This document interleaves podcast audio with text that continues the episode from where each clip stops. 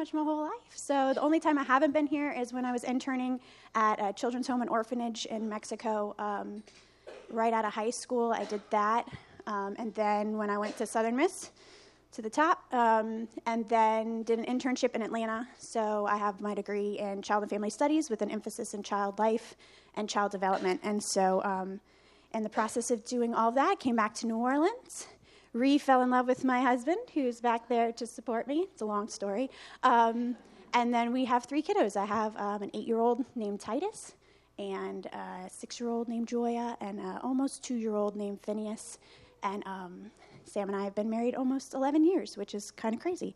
Um, so, I am speaking on just relating to people in love and grace this morning, and um, like all the speakers have done before me, I really just want you guys to know that I am totally speaking with you guys. This is a, a work in progress. I don't know about y'all, but I didn't realize that I had an anger issue until I had children.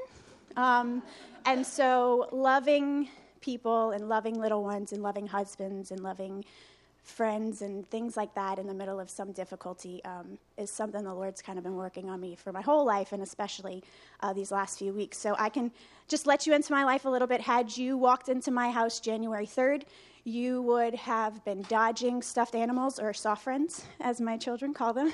I was throwing down the stairs. Um, you would have probably covered your ears from the screamings of, I hate you, and this isn't fair, and I wish I had a different mommy coming from my son's room. And you would have probably stopped yourself from asking if I needed help as I angrily and tearfully walked down the stairs with three dresser drawers filled with toys because he was in trouble and he was not going to have any fun. And I had put every single toy in his room in those dresser drawers, and I was walking down the stairs almost to my death. And, um, and so, what would cause this, you ask? A five minute math review sheet, right?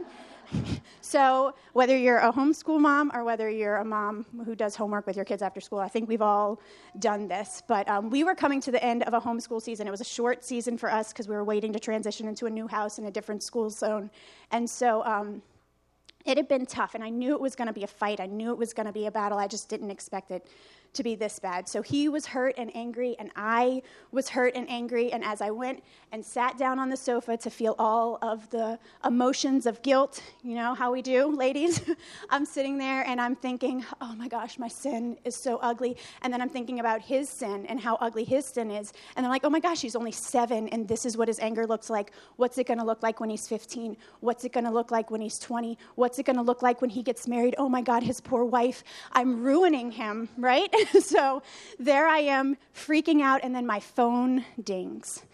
And there I get a text message from my friend Ashley Vogel saying, You know, I've been praying about who the speaker is going to be in May, and I just really think it should be you. And I think you need to talk to people about relating in love. And she then goes on to say, I think you'd be great, all caps. Y'all, this is a true story. And I'm like, Oh, God. so here I am totally speaking with you. This is not speaking at you. And I kind of wish that we were in our living room. I'm not nervous, but my body does this shaking thing when I stand up in front of people, so hopefully it'll stop. But um, it's just really all I'm speaking to you about is things that the Lord has revealed to me through things in my life, the things that He has revealed to me through the wisdom of other people, and the things that He's revealed to me through His Word. So, um, I don't know where you are this morning. I don't know where your headspace is. I don't know how your morning was with your kiddos. I don't know what your relationship with your husband's been like. Um, if you're in the middle of a situation with a friend or family member, if you have hurt feelings, or if you're in a fight with someone, I really don't know, but I know that I've been praying for this morning, and I really hope that you leave here encouraged and refreshed, um, that you feel loved by your Heavenly Father, and by knowing and feeling loved by Him, you feel empowered to go out and love the people around you. So we're going to just dive in. We're going to hit on Romans 12 like we've been doing, but I'm going to read um, Romans 12, 9 through 21. And then at the end, we'll hit on the verse that we've been doing with fanning your flame um, in verse 12. So here we go. So, Romans 12, 9 through 21. Let love be genuine. Abhor what is evil, hold fast to what is good. Love one another with brotherly affection. Outdo one another in showing honor. Do not be slothful in zeal, be fervent in spirit, and serve the Lord. Rejoice in hope, be patient in tribulation, be constant in prayer. Contribute to the needs of the saints and seek to show hospitality. Bless those who persecute you. Bless and do not curse them. Rejoice with those who rejoice. Weep with those who weep. Live in harmony with one another. Do not be haughty, but associate with the lowly. Never be wise in your own sight. Repay no evil for evil, but give thought to do what is honorable in the sight of all. If possible, so far as it depends on you, live peaceably with all. Beloved, never avenge yourselves, but leave it to the wrath of God, for it is written, Vengeance is mine, I will repay, says the Lord. To the contrary, if your enemy is hungry, feed him. If he is thirsty, give him something to drink, for by doing so you will heap burning coals on his head. Do not be overcome by evil, but overcome evil with good. So, whew, huh? like that's a lot of stuff.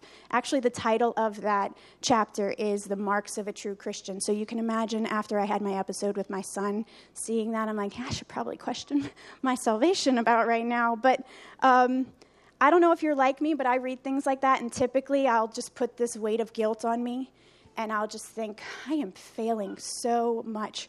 But I want right now that as we listen to the rest of this, I want you guys to think about the fact something the Lord's been showing me is that the Bible has been preserved for thousands of years. His word is still active and present and living, and it's not supposed to be condemn- condemning. It's His kindness that's speaking to us. So think when you read, and what I'm going to say, it's kindness, it's not condemnation. So, words like these are just to remind us what it's like to be a Christian, what it's like to be Jesus, and how it is to be Jesus to other people. So, we're going to jump in. I had to come up with points, or I just really would have talked all day. So, point number one is that every relationship in our lives is a gift. And I know you might be thinking, I don't know about that. But as we all know, there's lots of different kinds of gifts that we receive, right? Different shapes, different sizes. So, for me, the first gift we is the known gift. Like it's Christmas or it's your birthday, you know it's coming. Um, it's expected. It's something you want. It's something you have a use for. It's something that's good. If any of you guys know my husband, when it comes around to his birthday, Father's Day, or Christmas, you ask Sam what he wants, and by the end of the day, you will have an Amazon link texted to you, and you click it, you buy it, get shipped to home, you wrap it, and he is just as thrilled to receive that as something that is a surprise. So these are the people in your life who are easy. You choose to be around them. They're predictable. They're comfortable. These are like your sweat sh- your sweatpants and t-shirt kind of friends. You don't feel like you have to put airs on. They're just easy and comfortable and chosen. Then you have the random happy, as my mother-in-law calls them. Um, this is the gift that is given unexpectedly for no reason and you love it. It's not something you would have gone out and bought for yourself, but now every time you see it and use it, it brings you joy. These are the relationships that come because of random happenings. You show up at MOPS and you're put at a random table. You brought a meal to a stranger who became a best friend. You have coffee with an acquaintance because they're struggling in life, and a real friendship develops. You meet somebody at a play date, you move to a new state, and you make dear friends. You go on a date with somebody, and they become your husband. So, all of these things require a yes that kind of makes you step outside of your comfort zone, and in the process, the Lord gives you just a wonderful gift of friendship. Then you have the regift. Now, don't y'all hate. I love a regift. Um, so, this is sometimes you already have something and you want to pass it along to someone who might need it or like it more than you. You can just ask my friend Angel over there. Um, we have a fun story because Angel and Nick got married shortly after Sam and I did. And so we had already had all our showers and it was time for them to have their showers. And I had like three or four crock pots I didn't need. And so I was like, well, I'm sure Angel needs a crock pot, and we're poor, and we don't have money to buy a new gift, so I'm going to give Angel a crock pot. Public service announcement when you re-gift, best thing is to take the card off of it that the person gave you before you give it to someone else. But we're good enough friends that we like still laugh about it to this day. so I'm going to make a stretch here, but in relationship terms, this is the gift of someone who has gone before you, collected wisdom and insights and gifts in their own life, and are filled with excess knowledge and wisdom to pour out on us. You get it? So these are your mentor moms. These are your real moms. These are your mother in laws. These are the older women in the church. And this can even be just somebody who's just ahead of you in your season of life, who's spurring you on that you can keep going. And then we have the unwanted gift. So, for us, every year, this was like our Christmas gift from my Aunt Leslie, or really any gift from my Aunt Leslie. Um, we, I don't even know sometimes what we were getting, but we always saved her present for last at Christmas. We would get a big laugh out of it. We'd put it on, we'd hold our thank you notes, and it would go right into a box to go to the thrift store. Um, y'all, I'm not even joking. She gave me some sequin thing once, and I couldn't, we didn't know what it was. We didn't know if it was a tube top or a mini skirt. And then something came along with it, and we didn't know if it was like a bracelet cuff or a scrunchie. I don't even know, but I never wore it, and it went straight to the thrift store. But um, this is kind of the you pull it out of the box, and you're like, this made me think of me? Like or you're like what am i what am i going to do with this? Or you're kind of digging a little deeper to try and find the gift receipt. But seriously we have all had relationships like this. They are head scratchers. They cause a little more work than the average naturally loved or needed gift we wonder the purpose of it the function and sometimes we may even ask the lord you thought of me when you saw this yes even these types of relationships are a gift from god because each of these gifts, if held and received correctly, are given to make us and those around us more like Jesus. So, number one is that every person in our life is a gift. Number two is that every person in our life is mid story, and so are you. When I was little, I had a very active imagination, and I would ride in the car with my family, and I'd be looking at the people in the car next to me, and I'd be like, "Where are they going?" And I'd like make up the story in my head of like what they were going to do. I even remember looking at homeless people walking down the street, just wondering like what decisions they had made to get them there, and and if they had anybody in the world who like loved them. Like, did they have somebody somewhere? Um, when I was 12 years old, my grandfather died. I was homeschooled at the time, and um, my mom and I pulled up to my Papa Bud's house right after my dad had found him. And we opened the door, and my dad was just hysterical. And I'd never seen him like that before. And it was just a very emotional day. So I remember going out on the porch. He lived on Ottoman Boulevard, and he had this huge house and these huge stairs that went up to his front door, and his roof kind of went over. And I just remember sitting on the ledge crying and thinking about all the people that were passing by in the cars and just thinking, they have no clue of the pain that I'm feeling right now. And they have no clue of what's going on in this house. A slight flair for the dramatic at 12. but all this to say that whether we're aware of it or not, everyone is walking out their own stories. And they aren't random, they aren't determined by fate or made up on a whim. They are being written and determined by a sovereign and holy God. So recently, our pastor preached a message on the authority of God and how God is the author of our lives. And since that sermon, and because the Lord knows that I need visuals because they're so helpful to me, um, He has helped me see my life as an adventure novel. It has a cover. There was a beginning. There will be an end. And all the details in, in between are these handwritten details. Like sometimes they're mundane and ordinary, sometimes they're sorrowful, sometimes they're joyful, sometimes they're these fun moments. But they're all written by him. And sometimes when we turn the page of the chapter, it seems as if they're blank, but they're not. He's already written it right there in invisible ink. Have you ever used one of those invisible ink pens? My kids love them. And so when the special light shines on the ink, all that was hidden is revealed. So God has already written our stories, God, guys, and as as we move on in life, he reveals them to us in his timing and in his plan. So he's already has the plans and purposes for your life written out, and he already has the plans and purposes for my life written out. And so sometimes these plans and purposes cross paths, right? So, um, a lot of the people in this room I know, and our paths have crossed millions and millions of times, um, just having grown up in this church and knowing a lot of you. Um, so, somewhere around my chapter of church kid and youth leader, I met a girl named Ashley Frost. And Ashley Frost went on to have her own story and fall in love and marry a man named Aaron Vogel. And then I went on to have my own story and fall in love and marry Sammy Byer. And in her story, God brought her back to Lakeview and gave her the vision to have MOPS. So I started coming to MOPS. Then she asked me to lead a table, and now I'm here talking for you guys. So Not by accident, not because God isn't, but because God is in the story writing business for his glory and his purpose and our good. And this is where our stories intersect. Maybe for the first time, maybe for the mil- millionth time. But also, somewhere around my college story chapter, my story intersected. Whew, my story intersected with another story that was written way before there was time.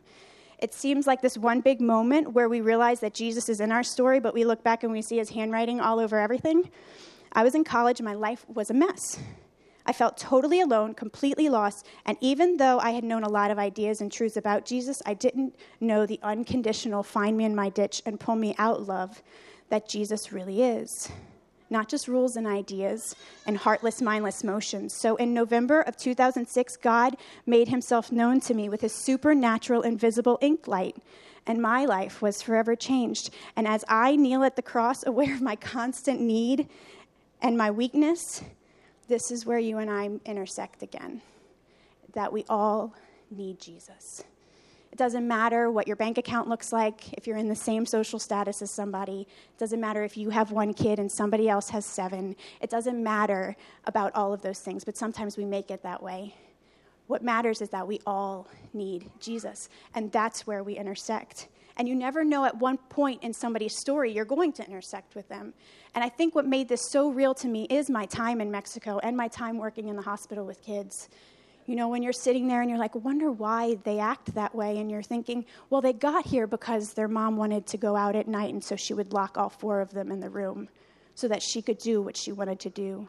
Or you watch that kid sitting in the pavilion waiting for their family members to come on a Sunday, and they got all dressed up waiting for them to come, and they just don't show. And they're watching all these other families come, and they're there all by themselves.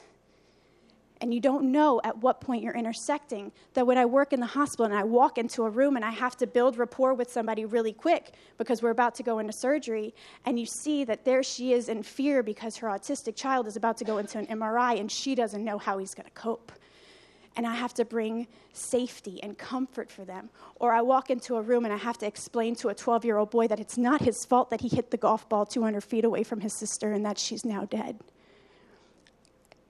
You never know at what point you're going to intersect with people. But here's the deal on all of our stories, every page, it says that we need Jesus. That 12 year old needed Jesus. Those kids at the ranch needed Jesus. And at that point, we intersect, and the Lord brings me into their life to bring that to them. So we just never know, guys. But it's easy for us to be dismissive of others because we get so caught up in our own lives, right? Life is crazy.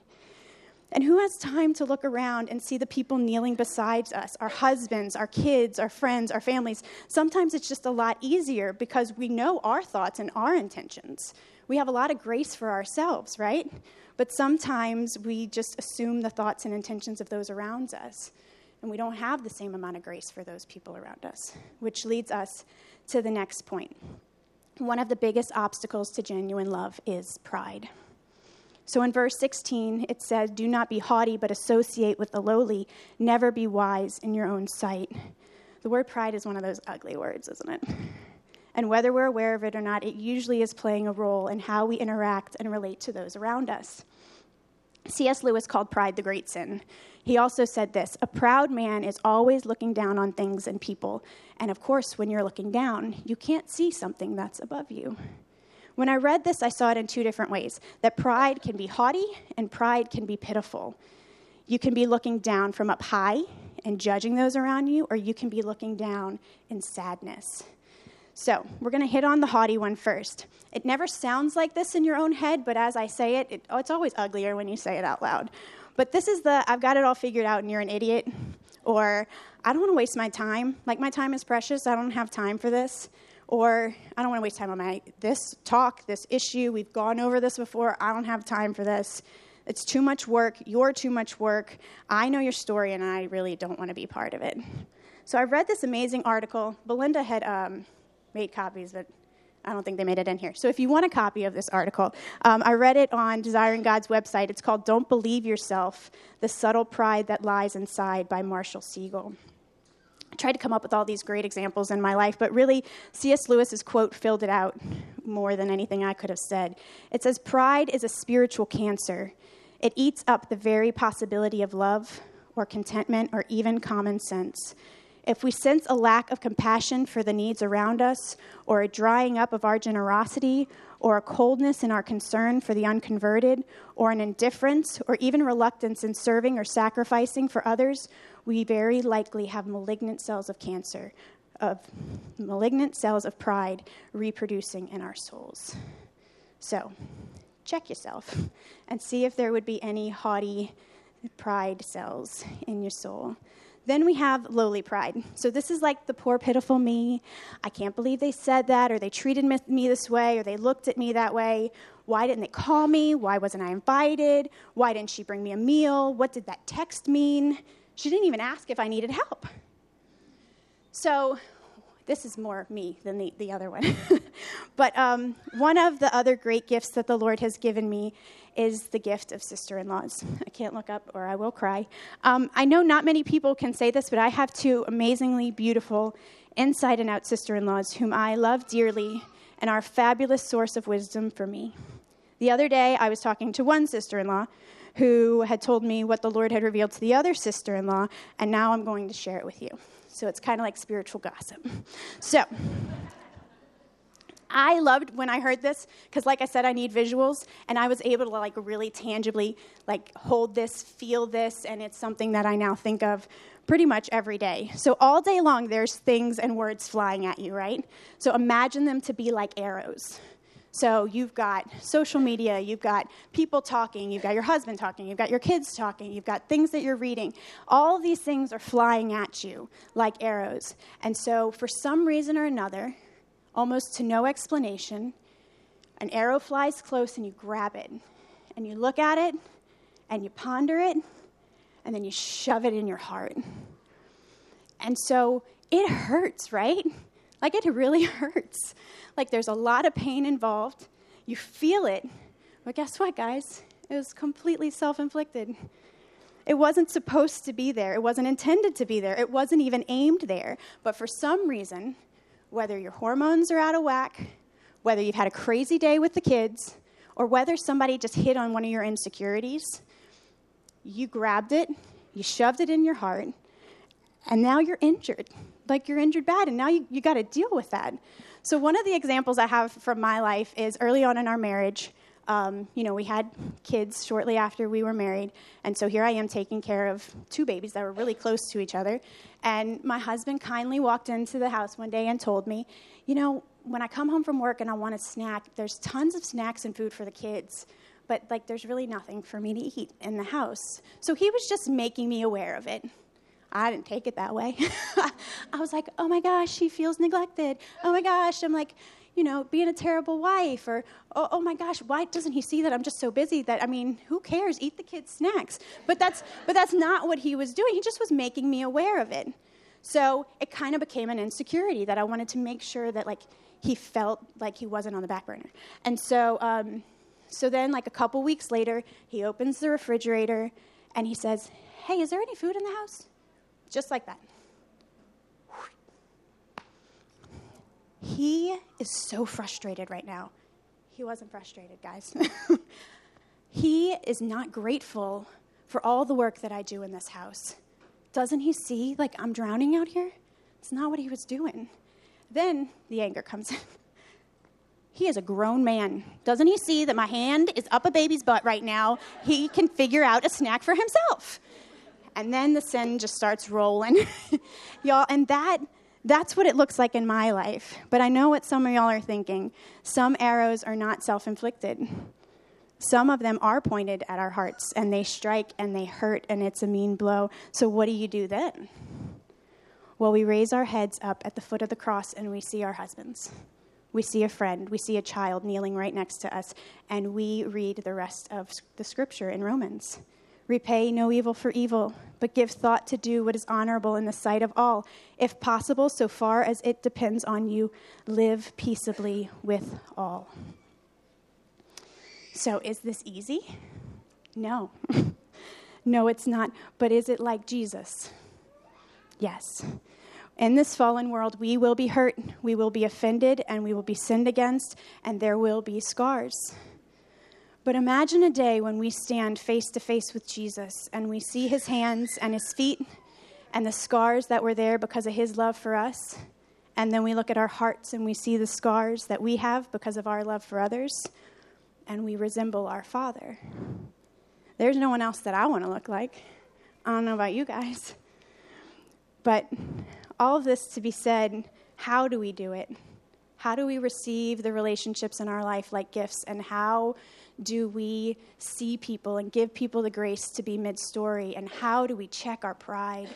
How do we do all of this? Well, this is what brings us to verse 12 that you rejoice in hope, you be patient in tribulation, and you be constant in prayer.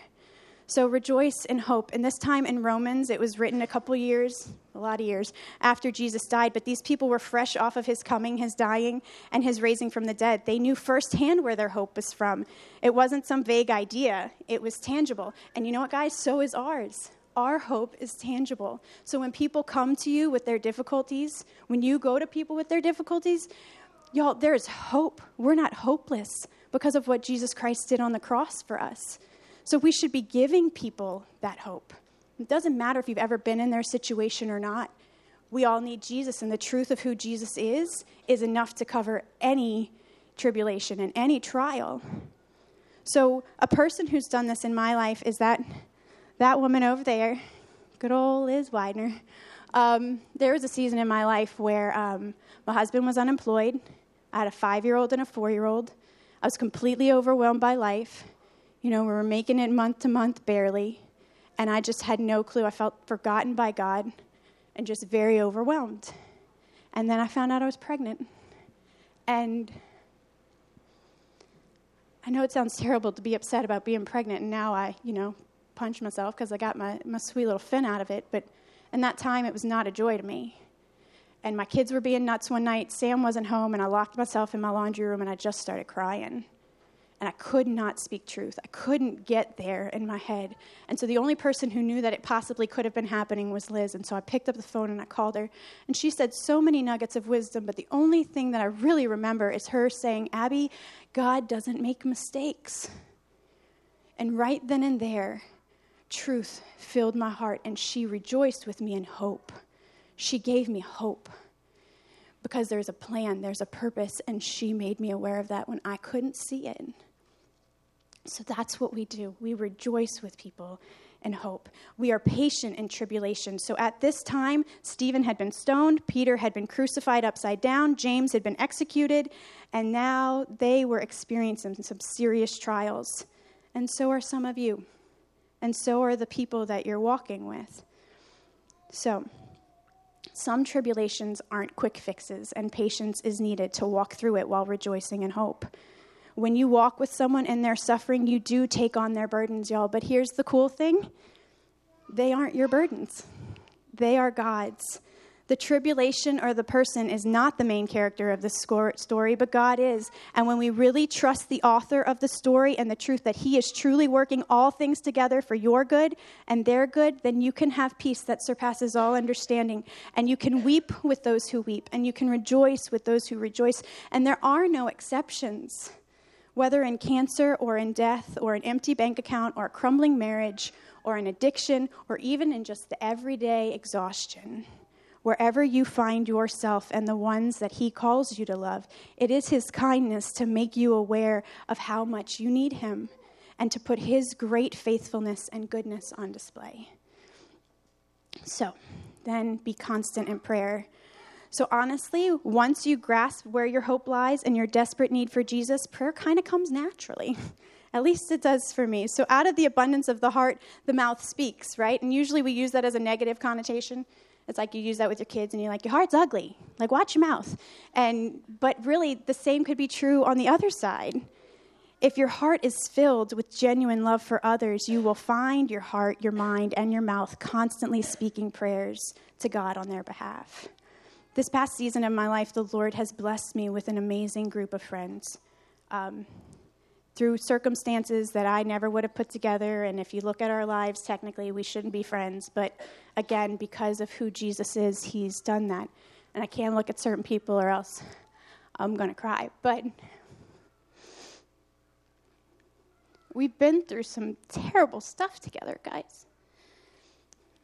You know, we've been through sickness and we've been through crumbling marriages and we've been through just difficulty of dealing with our own sin and just life changes. And he has planted genuine love in my heart for these people. And we have had to be patient in tribulations just long times of things. And and he puts and births within you genuine love for people. And you know i can say without a doubt that every day when the lord brings these people to my mind i'm praying for them. Because it's all i know to do because i can't fix them. So when we realize that we are not in control of fixing people then we can love people. Because only god can do that. When I sit there, instead of being hurt by my husband, I see that there is an enemy who's going after his heart, who's going after our marriage, who's going after my kids. When I see that I can't change any of that, I'm forced to my knees to pray because only He can do the work. And there's freedom in that, guys. There's freedom in loving people when you realize you can't fix them. So, in closing, there's going to be some awesome story writing moments this summer. I don't know about y'all, but summers get harder. um, and so there's going to be some fun chapters of vacations and splash pads and baseball and so on. But there will also be some mom fails and exhaustion and maybe even a few blowups. But let me assure you that genuine love can also be identified in an I'm sorry. Um, the other night, Titus was having one of his like nighttime moments. You'll know what I mean? Like how your kids become monsters at night and you're like, where's my son? Um, and he was being an ugly, man. And you know, you did your, like, I did my thing, I prayed over him. And I think probably because I was getting for, ready for this, my heart was kind of tender to loving on them. And so um, I didn't respond bad. I just was really just loving him. Just prayed over him, and I went and started doing laundry. And all of a sudden, I feel this little presence behind me. And he is standing there tearful, and he goes, Mom, Mom, I'm sorry for being disrespectful. Will, will you forgive me? And I hugged him and I kissed his head and I said, Of course I'll forgive you. So we've started this thing with them since they were babies. And, um, and so we say the same thing and we say, Do you know why mom can forgive you? And he's like, Well, at this point, he knows the answer. he goes, Yes. And I was like, Why is that? He goes, Because Jesus forgave you. And I said, Yeah, so I forgive you now and I'll forgive you every time. And so he learned that because I've had to apologize to him a lot. a lot. And so sometimes genuine love is identified in an I'm sorry and in real moments of humility. So there are no stipulations that genuine love can only be done perfectly. Only one could do that, and he did it. And he died so that we could show those around us our need for him daily. He will use our brokenness and our humility to make beautiful things in our stories and in the stories of the ones around us. The end.